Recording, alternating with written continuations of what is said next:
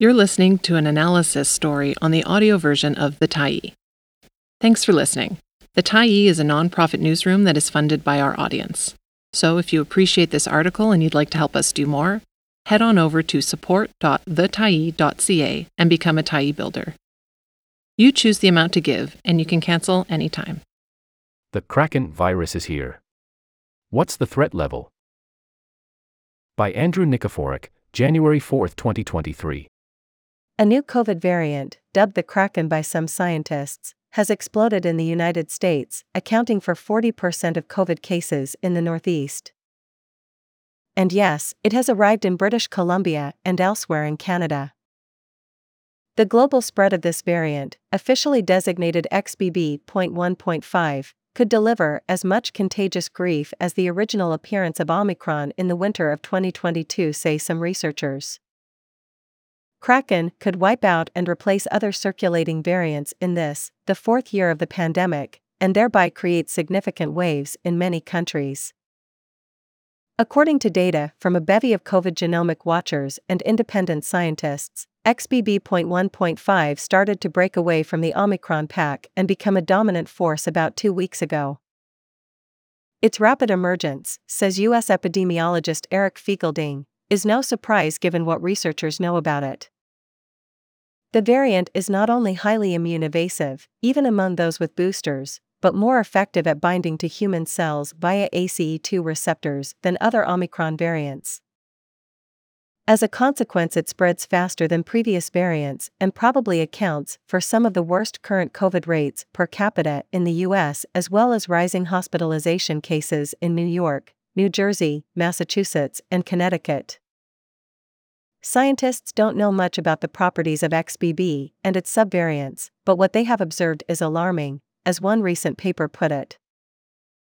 Writing in the journal Cell, a group of researchers said that XBB and its subvariants present serious threats to current COVID 19 vaccines, render inactive all authorized antibodies, and may have gained dominance in the population because of their advantage in evading antibodies. XBB emerged from the recombination of two Omicron subvariants sometime in India last summer. Its offspring XBB.1.5 appeared in New York several months ago and is now going global. Yunlong Richard Chow, a biochemist and immunologist at Peking University in Beijing, named one of last year's top scientists by Nature magazine, was early to warn about XBB.1.5's highly immune evasive properties and its affinity to bind tightly to ACE2 cells in the human body. A variant's ability to bind to human cells may be a predictor of how sick you may get. But no one really knows how bad Kraken's health impacts may be until authorities get a handle on hospitalizations, deaths, and chronic disease, a process that could take weeks. Yale immunologist Akiko Iwasaki, whose research team has identified some of the biological signatures of long COVID, including immune dysfunction and low cortisol levels, is already worried. She tweeted, Please protect yourselves and others by wearing N95 masks. I am truly concerned about the hashtag long COVID wave that follows this infection. She added that she was concerned because of the putative ability of XBB.1.5 to have increased capacity to infect cell types that express even lower levels of ACE2. This will increase tropism and possibly persistence in cell types that are long lived. In other words, the Kraken may cause more persistent disease. The new US variant was first identified through lab sequencing in Canada in November. Since then, it accounts for 0.2% of nearly 11,000 genomic samples sequenced in the country. The first cases appeared in British Columbia in early December. J.P. Weiland, a U.S. expert on disease modeling, also sounded the alarm about Kraken before the media or U.S. Centers for Disease Control and Prevention actually reported it. He doesn't think an XBB.1.5 wave will approach the high level of hospitalizations and deaths seen in the United States during the initial Omicron wave last year. However, I do believe it will be the highest seen since then, he has tweeted.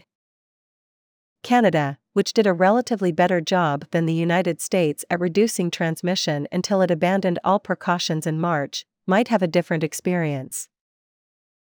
Given the high rate of COVID infections already now burdening this country's hospitals, Weiland thinks it is plausible that the coming US variant wave could exceed previous hospital peaks.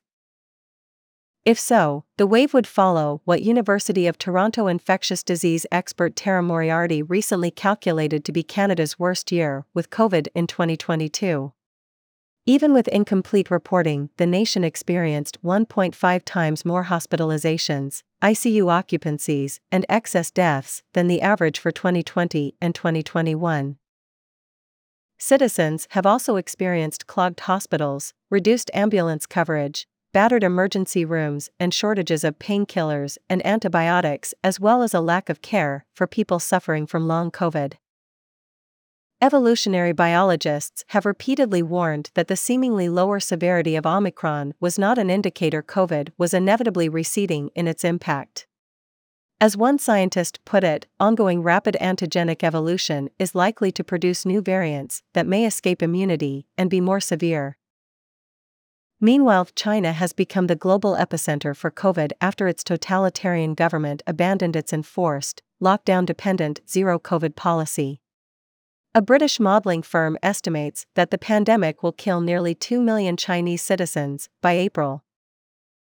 A growing number of scientists from around the world are now clamoring for a vaccine plus strategy that focuses on a concerted and active effort to reduce viral transmission and evolution of variants. The more COVID is allowed to spread, the more it will evolve in unpredictable ways.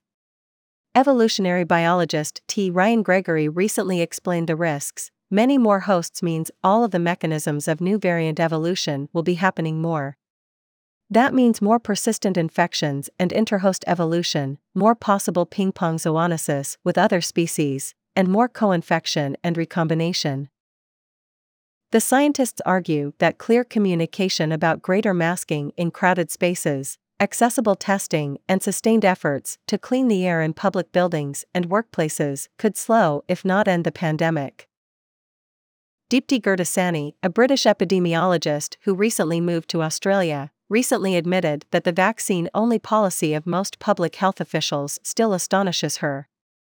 She tweeted When faced with new highly evasive variants that are growing, our only response is the boosters that these variants are getting better at evading. Why aren't we protecting vaccine efficacy by using multi layered approaches to reduce transmission?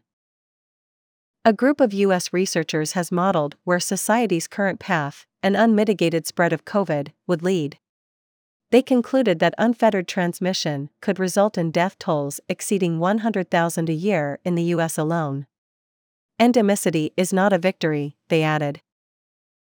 Their modeling also showed that any increase in the infection fatality rate, the percentage of people infected with the disease who are expected to die, due to viral evolution, could drive mortality to catastrophic levels, representing a plausible risk of the current public health strategy.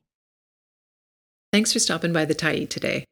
Anytime you're in the mood to listen to important stories written well, we'll be here. And if you'd like to keep independent media going strong, head over to thetyee.ca and click on the Support Us button to pitch in. Finally, big, big thank you to all of our Tyee builders who made this story possible.